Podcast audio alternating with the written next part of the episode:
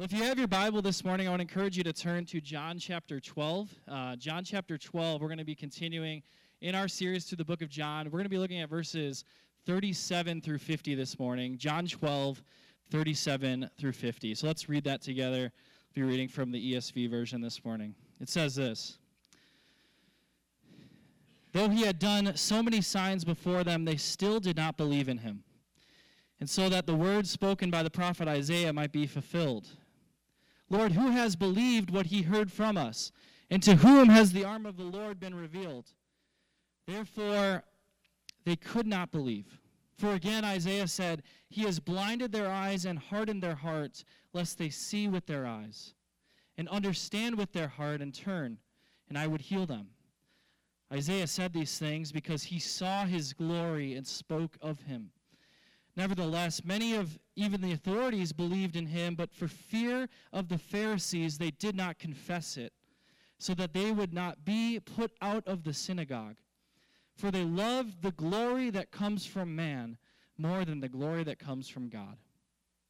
And Jesus cried out and said, Whoever believes in me believes not in me, but in him, in him who sent me. I have come into the world as light so that whoever believes in me may not remain in darkness. If anyone hears my word and does not keep them, I do not judge him, for I did not come to judge the world, but to save the world. The one who rejects me and does not receive my words has a judge. The word that I have spoken will judge him on that last day. For I have not spoken on my own authority, but the Father who sent me himself, he has himself given me a commandment, what to say and what to speak. And I know that his commandment is eternal life. What I say, therefore, I say as the Father has told me.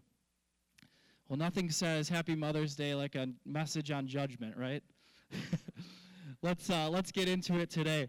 Well, George Whitefield was an instrumental person in the Great Awakening in the 1700s. And Whitefield, he actually became really good friends with Benjamin Franklin. And their friendship began in Philadelphia in 1739 when Whitefield came through for a revival service. And what was fascinating is their friendship lasted about 30 years until death. And during the course of their friendship, Benjamin Franklin was actually the primary publisher of all of Whitefield's sermons and journals. And 45 times, Whitefield's sermons were reprinted in Franklin's newspaper, the Philadelphia Gazette.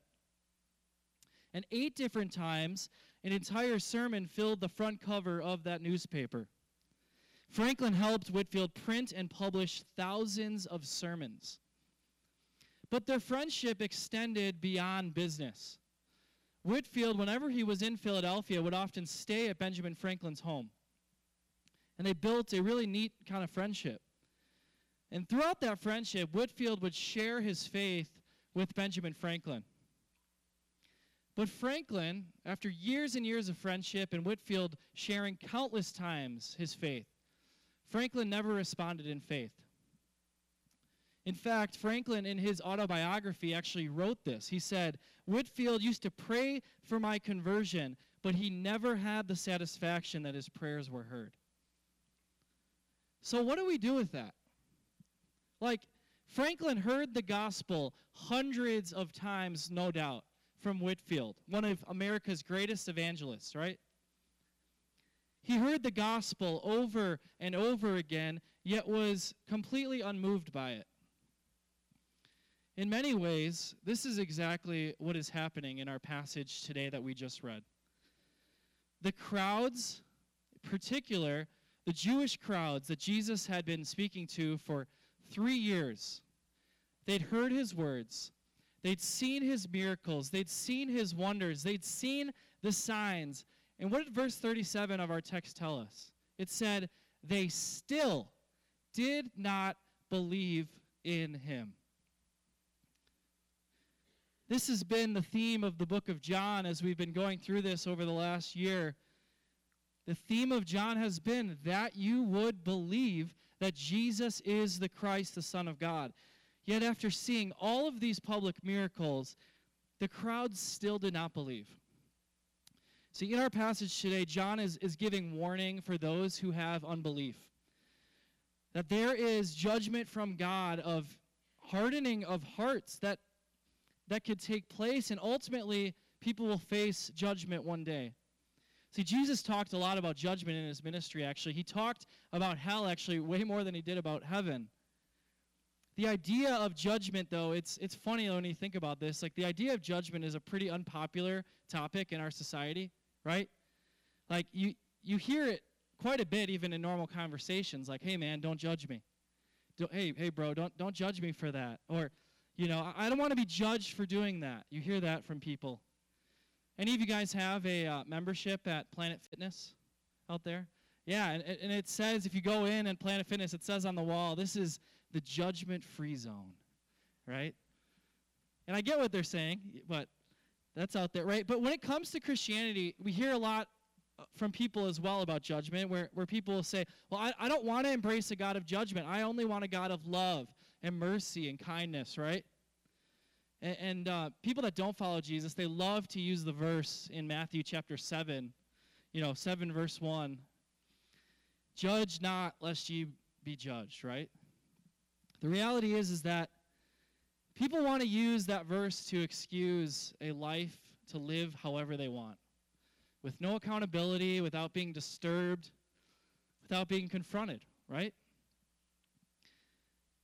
Before we dive into our text today, though, I want to share something that I read this week from a pastor, Tony Merida, on the subject of judgment because I feel like it's really important to kind of set this up and have you guys thinking about this before we really dive into our text. So, Tony Merida, um, he wrote that the Christian view of judgment is, is nuanced um, but it's important to understand this. And the first thing is this that he talked about was that first, people in society are actually judging people all the time, even people who say that we shouldn't have a view of judgment. So let me flesh that out. People are actually really judgmental. Like, you, throughout the week, are inevitably judged by your clothes, by random people. You're judged by your looks. You're judged by your friend circle. You're judged by your hair. You're, you're judged by your performance. Your, your, your boss is judging your performance. You're judged by your grades. You're, you're judged by the way in which you may have decorated your house. You, you're judged by your bank account, your, you know, your, your weight size. All manner of things in society are ultimately being judged by people in society all of the time. And so we, as Christians, we're not the only ones out there with a view of judgment. Okay? Though some people in society like to live as if we are the only ones. So that's the first thing Tony Merida said. The second thing is this the Bible's portrayal of judgment is actually good news. I don't know if you've ever thought of it like that, but, but let me kind of flesh this out. The Bible's portrayal of judgment is good news. It's good news in the, the idea that the world, they need a just judge. The world needs a just judge. If you know anything about the brokenness and the injustice that happens in our world, and you've all seen it, like the idea that Jesus will have the last word is actually really good news, right? There is no hope socially without judgment happening. You know, a few years back, I read this book by a pastor. His name was Scott Sauls, and he had this little excerpt on judgment that I've saved for, for, for literally years because I, I've loved how he framed this. And he says this when the Bible's teaching about judgment is dismissed, all victims of injustice, violence, and oppression are actually put at risk. If God is a God of love without the accountability of justice, then vulnerable people become more vulnerable and bullies are encouraged to continue bullying. It is way too simple just to say that our God is a God of love and nothing else. If God decided to put his gavel down once and for all don't we see that this would create so many more problems than it would solve? We would live in a world where the strong would eat the weak and the powerful and the cruel would only survive. For love to truly be loving, we need judgment. And if there is no judgment, there is no hope for a slave. There is no hope for somebody that's been abused. There is no hope for somebody that's been bullied. There, people who have been slandered or, or robbed or had their dignity stolen.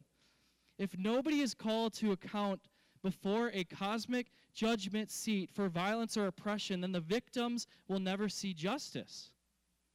We need a God of judgment and justice. We need a God who will protect his kids who will once and for all remove the bullies and the perpetrators of evil at, from the playground. And the final thing that Tony Merida ends up saying about judgment is this we need a judge because we need to know what constitutes a meaningful life. So, in a world where judgment, uh, excuse me, in a world without judgment, everything actually is meaningless. Like, think about this good is no different from evil if we don't have the authority and a judge. There is no basis for calling something right or wrong if we don't have a judge. We have no basis for deciding what is really truly worthy to pursue and what is not if we don't have a judge. If no one has authority to declare what our life is about, then who's to say that one practice or perspective of life is better than the other? Right? You have to have a judge. And while we need a judge because the world is broken, we can't bear to stand judgment on our own. But the good news of the gospel is that if you believe in Jesus and repent, you have one who has taken your place at the cross. And now, if you are a believer, there is no condemnation for those who are in Jesus Christ. Amen? Now you have meaning and hope that He will make all things new. And judgment now becomes Good news if you believe in Jesus, because guess what? Your judgment day has been moved from the future to the past as a believer in Christ.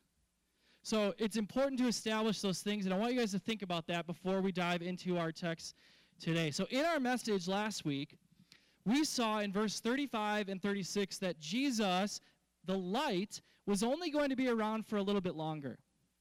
We know that Jesus was going to die soon. And so while the light is here, Jesus wanted people to believe in him. Our passage today, this is this is fascinating, but our passage today, it's actually the end of Jesus' public ministry in the Gospel of John. So th- this is the end of his three-year public ministry in this passage in the Gospel of John. And in verse 37 that we read, I, I would like to read that on the screen here. It says, Though he had done many signs, they still did not believe in him. What must Jesus do more for them to believe? For three years in his public ministry, Jesus had done seven major public signs in the Gospel of John as we read. So, if you guys can remember, this is what happened. He turned water into wine. Okay? He healed the official's son. He healed a man who was disabled for 38 years. He ended up feeding the 5,000 with two fish and five loaves of bread. He walked on water. He healed the man born blind, and he raised Lazarus from the dead.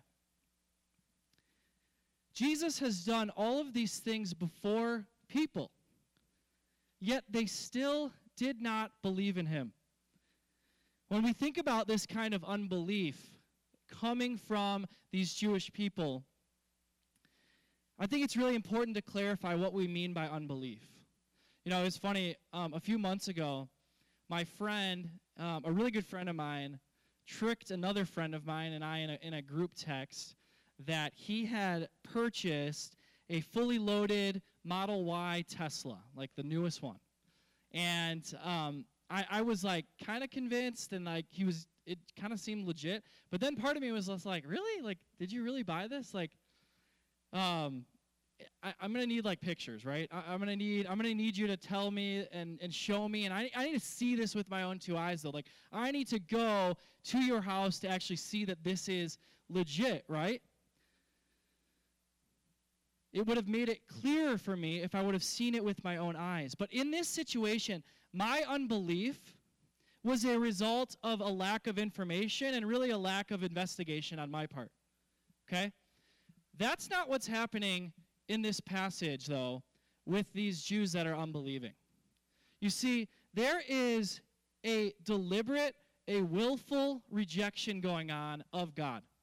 Danny Akin, a, a pastor and, and commentator, he, he wrote that unbelief here is a conscious rejection of God. Okay, and in the Greek, this idea that they did not believe, in the Greek, it actually means persistent. So there is a persistent, conscious rejection of God that is going on in this passage.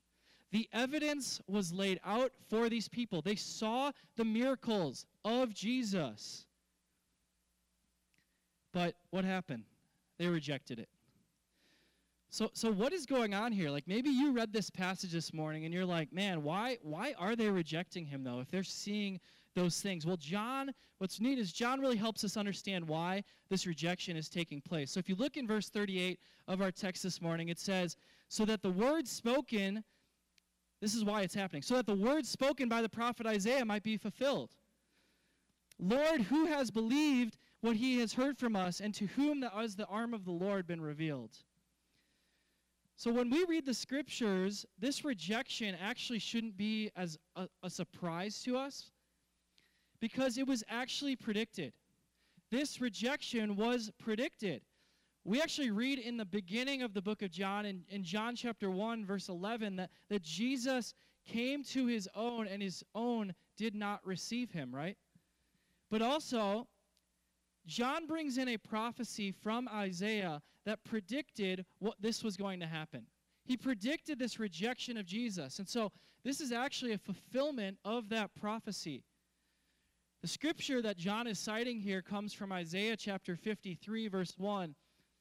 And Isaiah, in this text, is it's his astonishment of the nations rejecting the, the suffering servant of the Lord. See, Jesus was experiencing the same kind of rejection as Isaiah had predicted here in John chapter 12.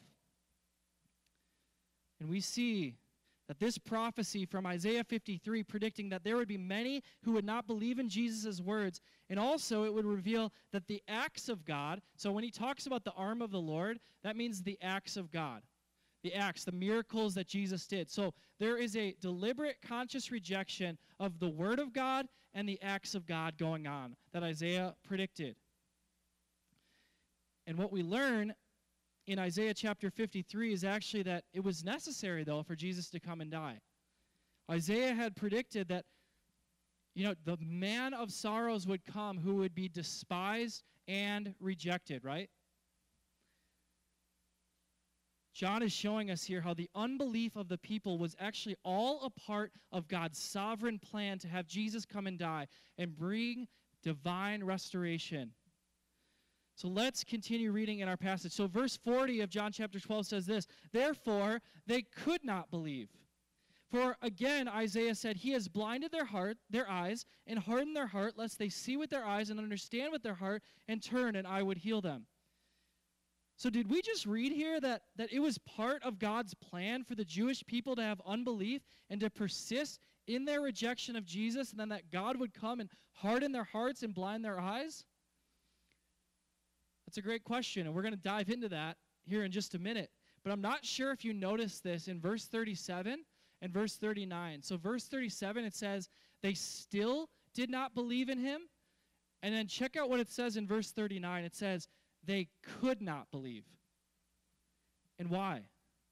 Well, it says that he's blinded their eyes and he has hardened their hearts. John is now referring to Isaiah chapter 6, verse 10 which states, Make the heart of make the heart of this people dull, and their ears heavy, and blind their eyes, lest they see with their eyes, and hear with their ears, and understand with their hearts, and turn and be healed. So there was a prophecy in Isaiah that God would blind the eyes of the people. Isaiah, what's going on in, in Isaiah chapter 6 is Isaiah had a vision from God. He had a vision of the Lord, the glory of the Lord. He saw the glory of the one, the suffering servant who was to come. Now, as all this is was I was kind of prepping this this week, my mind honestly just went to Romans chapter 1. You know, where it talks about how the unrighteous suppress the truth, right? The unrighteous, they, they suppress the truth and and and what happens? Though they knew God, they didn't honor him or give thanks to him. And so what happened? God turns them over to their sin. A persistent rejection of the gospel does not make you more inclined towards the things of God, it makes your heart hard. It makes your heart hard. Those who persist in their unbelief in having a conscious rejection of God and His words, there is a warning here in this passage. The warning is that you are subject to judgment. And the form of judgment sometimes looks like God hardening people's hearts and blinding their eyes. Now, when we consider the character of our God, we know without a shadow of a doubt, though, that, that our God is a patient God, is He not? Like He is slow to anger, abounding in steadfast love and faithfulness. He is compassionate, He is gracious. You know, 2 Peter 3 tells us that the Lord is not slow to fulfill His promise, as some count slowness, but He is patient towards you, not wishing that any should perish but all should reach repentance. Read through Scripture, and you will see over and over again that God is patient with his people. He's patient with the nations that continue to reject him over and over. I mean, don't you see the patience of God as well in the fact that he hasn't judged the world yet in his final judgment? Right? What a patience from our God. I know that this is deep, this is heavy stuff, so hang with me. It is, it is one thing, though, to reject the words and the acts of Jesus. But the Jews here, excuse me, it's one thing to reject words, but the Jews here are rejecting miracles. Like, they were, these miracles, like, they, they were legitimate, and it really left no room for excuse. One commentator said this that, like, the the Jews here, they had such irrefutable and powerful evidence, and they rejected it. So, why in the world was that a part of God's plan to harden and blind eyes? See, we don't have full understanding of God's sovereignty, and, and we really have no control over God's sovereignty, but we, we do have human responsibility to act upon in believing and receiving the words of Jesus, right? And, and, and in this case, too, seeing the acts of Jesus to believe. And John is showing us the warning here being fulfilled from Isaiah. There really is an urgency here of believing. We should not assume that if we don't believe now, that we will just believe down the road. You know, I, I've heard that a lot in my life in sharing the gospel with different people. Man, I'll, I'll just follow Jesus when I'm older. I'll care about that religious stuff later. Anybody else heard that before? Right? There's a warning here. Don't play games with the gospel. Like, if you sense that God has been calling you and drawing you to Himself, respond to Him in faith. There's a warning here. Do not wait. See, God in His sovereignty here chose to harden hearts, and we may not know the purpose of everything that He does, but, but we do get a, a small glimpse in this case as to why He did that. We actually learn in Acts chapter 28 that God is saving Gentiles, and that He has a plan to save Gentiles, right? And in Romans chapter 11, verse 11, it says that it was by Israel's rejection that salvation has actually come to the Gentiles. So even in his sovereignty, God is making something good out of this rejection. We can't comprehend all of this in our finite minds, like I said, but make no mistake. The Jewish people here, they persisted in their rejection. This was a rejection that happened over years and years, and they continued in their unbelief. They saw the miracles, they looked at Jesus, and they said, No. They said, No, Jesus, no. I will not believe in you. Though he had done many signs, they still did not believe.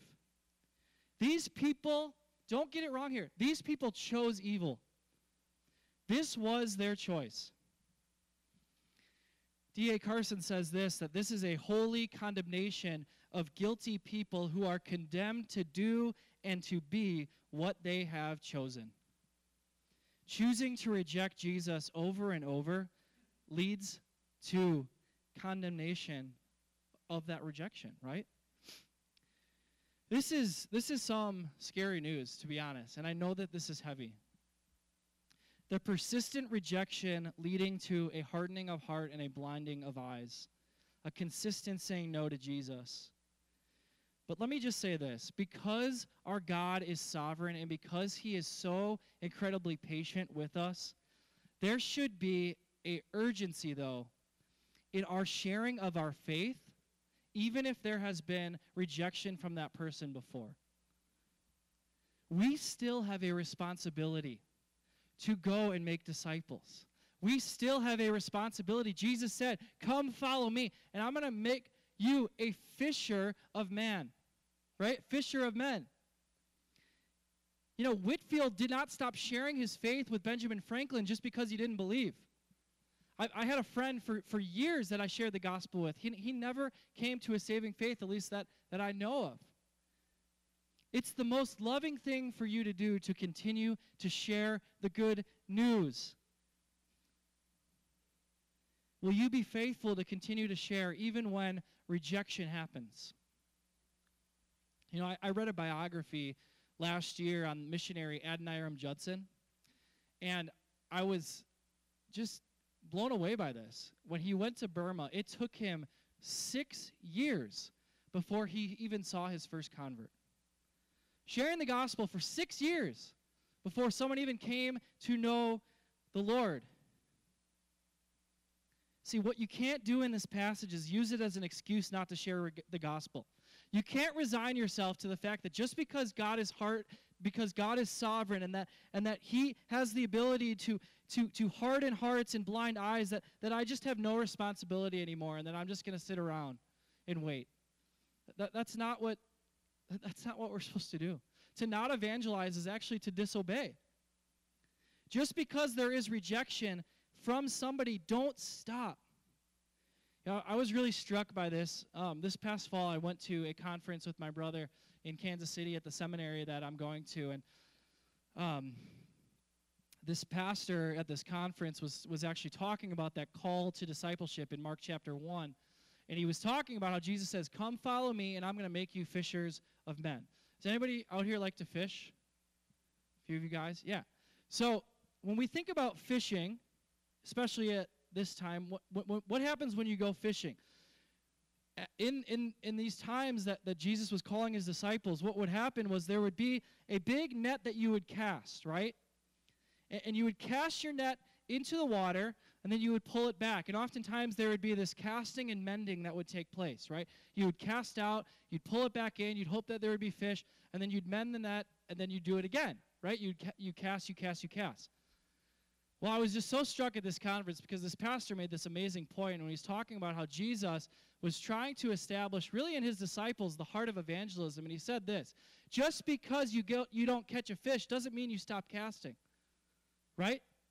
Just because you don't catch something doesn't mean you stop casting. We continue to cast our nets. We continue to share the gospel. We continue to, to spread those seeds. And, and we pray that the Holy Spirit lights their hearts on fire. We pray that God draws them to Himself so we continue to cast and cast and cast. And we pray and leave the results up to God, right? Just because somebody rejected you, do not stop casting your net. I was brought back this week in my prep as well to what Dan preached last month on evangelism. And that quote that he shared by the atheist uh, Jen, uh, Penn Jillette he, he said this. I don't know if you guys remember this from that video he shared. He said this, though. If you believe that there is a heaven and a hell and that people could be going to hell or not getting eternal life or whatever, and you think that that's not really worth telling them because you would it would kind of make you feel like a little bit socially awkward, how much do you have to hate somebody to believe that everlasting life is possible and not tell them? I was so struck by that and I'd heard that quote several years ago.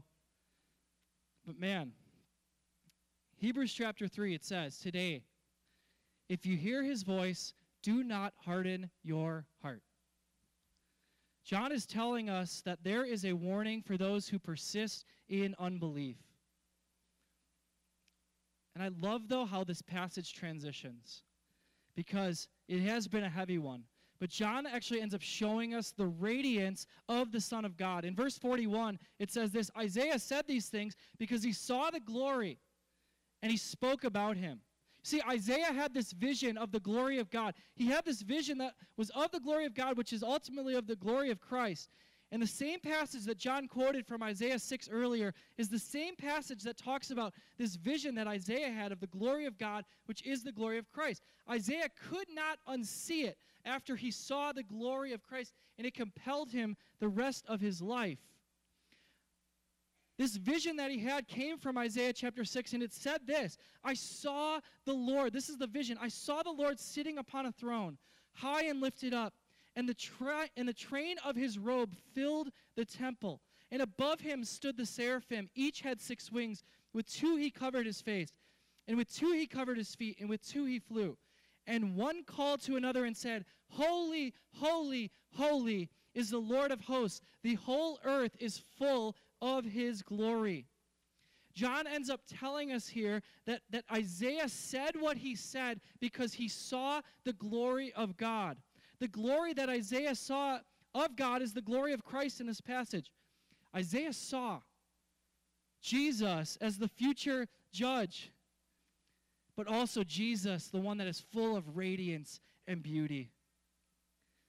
You know, that word glory can often be translated to weight or heaviness. And, and what Isaiah saw was the authority of Jesus sitting on that throne. The authority of Jesus, the majesty of who he is. He got a glimpse as to how glorious and majestic and beautiful he is.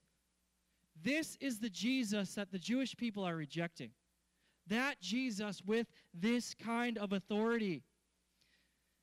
I don't know if you've seen in the book of John, but Jesus has been revealing himself over and over in the book of John. He has said that he was the Word who was, with God and the Word who was God. Jesus is the great I am. Jesus is the Good Shepherd. Jesus is the door. Jesus is the Lamb of God. Jesus is the Messiah. Jesus is the living water. Jesus is the bread of life. Jesus is the light of the world. Jesus is the resurrection and the life. Jesus is the way, the truth, the life. Jesus is our true vine. And our Christ is that glorious. Amen? He is worthy to be praised. He is worthy to be revered. He is worthy to have all the authority to be able to speak into our life. And Isaiah saw that glory. And John is telling us in this book that Jesus is the one who is being rejected. You see, guys, Jesus is not just a man. Jesus isn't just a prophet. He isn't just a good moral teacher. Do you see his radiance and his glory? What else did he have to do? They saw the miracles, they saw who he was, and they still rejected him. And after getting a glimpse of that glory, we learn that some of the Jewish authorities actually had a superficial faith, but they were scared of the Pharisees and they were more worried about the praise of men than the glory of God. Jesus says, If you are ashamed to confess me before men, I'm, I will be ashamed of you. They were more worried about the glory that came from man rather than the glory of God. Romans 1:16 tells us that I am unashamed of the gospel of Christ. Isaiah saw this glory and he couldn't shake it. These men rejected Jesus because they were so much more captivated by the glory of man rather than the glory of Christ. Maybe some of you guys today find yourself in this place where you are more worried about your family, you are more worried about your neighbors, you are more worried about your coworkers and what they think of you and your faith walk. You are more worried about the praise of men rather than the glory of God. Can I appeal to you today that the approval of man is not something that you can take with you into eternity? Can I appeal to you today that what does it gain a whole man? What, what does it gain a man if he, he gains the entire world but he loses his soul? Right? And what's amazing as we are wrapping up this morning in verse 44, Jesus ends up crying out with one last plea to his people in his final public ministry setting. He cries out before his people before he's about to be ripped to shreds. Verses 44 through 50. This is Jesus' last conversation, really, last warning to his people before he were to die. And he says this in verse 44. He says, I want you to remember these things one last time. Believe in me. Verse 44. Verse 46, he says, I'm the light of the world. Verse 47, he says, Whoever keeps my word is saved. In verse 50, it says, Finally, Jesus saying these words and commands that are from the Father, these things are a matter of eternal life. This is really Jesus' last plea. And this ends the public ministry of Jesus in the Gospel of John. You see, guys, he tells us these things because he loves us and he wants us to believe. I hope that you still see the compassion of our God, the patience of our God, even in the midst of this heavy conversation this morning. Because here's the thing eternity is at stake. Eternity is at stake here. Jesus is saying these things, John is saying these things because he loves us. He doesn't want anyone to perish. He wants us to turn in repentance. So I ask you this morning as we close do you believe? Don't play games with God. If God is calling you today, respond to the gospel. He is so patient and desires that no one should perish but have everlasting life. Turn in faith to Christ and repent of your sin, turning away from your sin. And for those of you that do believe this morning, may this lead us to a greater urgency to share the gospel. Keep casting your net. Let God do the work. Let's pray this morning. Father, thank you for your word, the power that is your word. Thank you for your spirit that convicts us and illuminates our eyes and helps us see, Lord, where we've fallen short, where we need to change. Lord, thank you.